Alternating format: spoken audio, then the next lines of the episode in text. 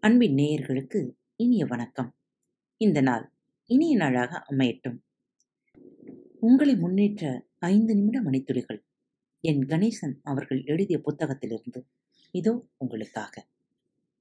இந்த பொறுமை தவத்தினும் பெரிது எள்ளி பிறருரைக்கும் இன்னாச்சொல் தன்னெஞ்சில் கொள்ளி வைத்தாற்போல் குடிதனினும் மெல்ல அறிவென்னும் நீரால் அவித்து அடங்கலாற்றின் பிரிதொன்று வேண்டா தவம். அறநெறிச்சாரத்தில் கூறப்பட்டிருக்கும் வார்த்தைகள்தான் இவை. ஏளனப்படுத்தி அடுத்தவர் பேசும் பேச்சுக்கள் நம் நெஞ்சை கொள்ளி வைத்தாற்போல் சுட்டாலும் அப்போது எழும் கோபத்தை மெல்ல முயன்று அறிவென்ற நீரால் அணைத்து அடக்க முடிந்தால் அதைவிட பெரிய தவம் ஒருவனுக்கு வேறு வேண்டியதில்லை.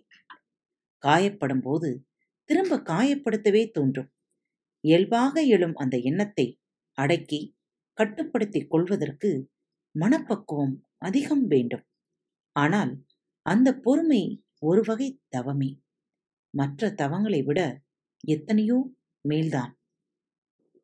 ஒவ்வொரு நாளும் உங்களிடம் வந்து சேரும் ஒவ்வொரு வார்த்தைகளும் உங்களுக்கு தேவையானவை என்பதை உணர்ந்து கொள்ளுங்கள். அதை பற்றி சிந்திக்க பழகுங்கள். மீண்டும் அடுத்த தொகுப்பில் சந்திக்கலாம். நன்றி வணக்கம். வணக்கம் நேயர்களே. திருக்குறள் வழிகளி பக்கத்தை சப்ஸ்கிரைப் செய்யாதவர்கள் சப்ஸ்கிரைப் செய்து கொள்ளுங்கள். ஃபேவரட் பட்டனை அழுத்த மறக்காதீர்கள். உங்களது கருத்துக்களை மெசேஜ் பாக்ஸில் ரெக்கார்ட் செய்தோ அல்லது இமெயில் முகவரியிலோ தெரிவியுங்கள். மீண்டும் சந்திப்போம். நன்றி வணக்கம்.